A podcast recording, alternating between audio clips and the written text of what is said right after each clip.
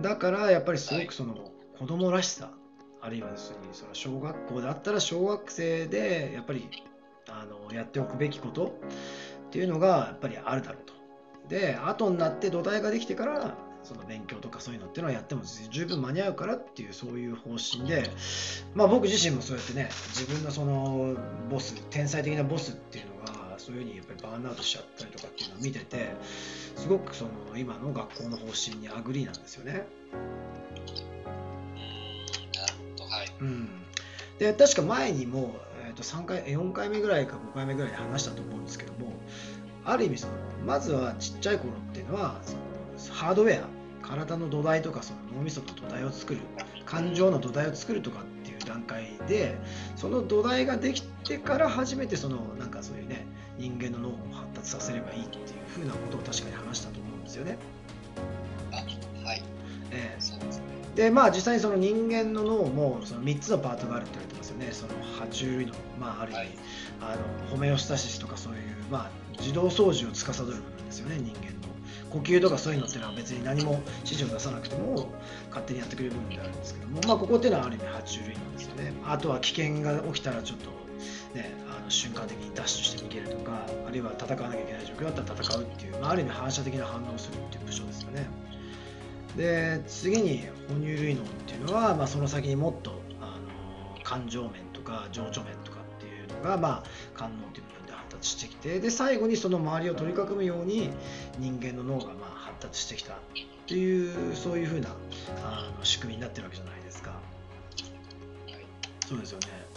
だからここの要するにその仕組み通りにまずはその鍛えていかないと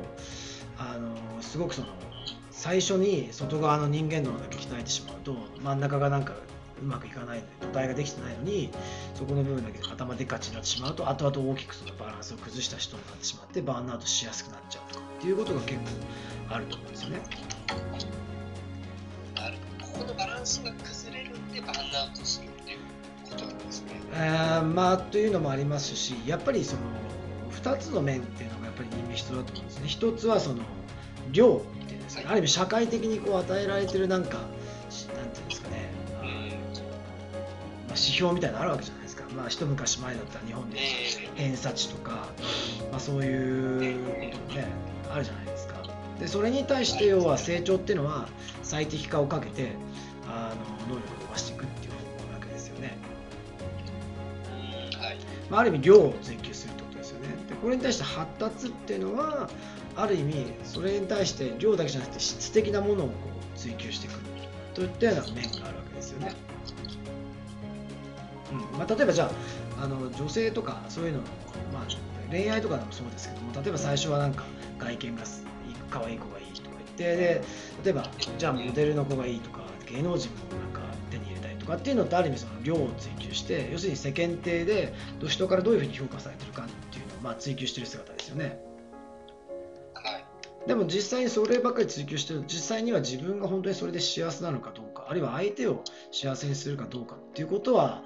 ある意味二の次になってたりとか無視されてるわけですよね。ってことはやっぱりその質的なものを追求するっていうのはそちらのその何て言うんですかね幸福度っていうか恋愛で言えば自分も本当に果たしてその世間がいいと言われてる人と付き合ってみて幸せなのかどうかあるいは相手もその幸せなのかどうかっていうそちらのやっぱり質的なものを追追求していくことで、やっぱりバランスよくその、なんていうんですか、成長と発達っていうのが行われると、やっぱりよりよく、その、大きな意味で、全体としてより広く、あの、大きく成長していくっていうキャパシティができるわけじゃないですか。うん、はい。どうですか？今のちょっとあの説明で成長となんか発達っていうののなんかイメージって湧きました？ああ、きました。その成長と発達のその量と質の関係性にあるっていうのを全く考えたことがなかったので、なんかこれはすごいなんか、なんて言うんでしょうね。この成長と発達を、うんとイメージするのに、多分この、今の中でこれを説明していただいたのは、こうすごい、すごい大事なポイントだなと思いましたね。そうなんですよ。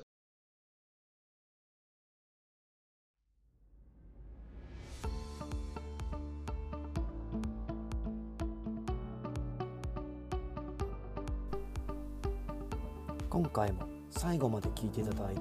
ありがとうございましたこのタイミングでピンときた方は是非フォローをよろしくお願いします。質問や感想などがありましたらコメント欄の方に書いていただけるととても嬉しいです。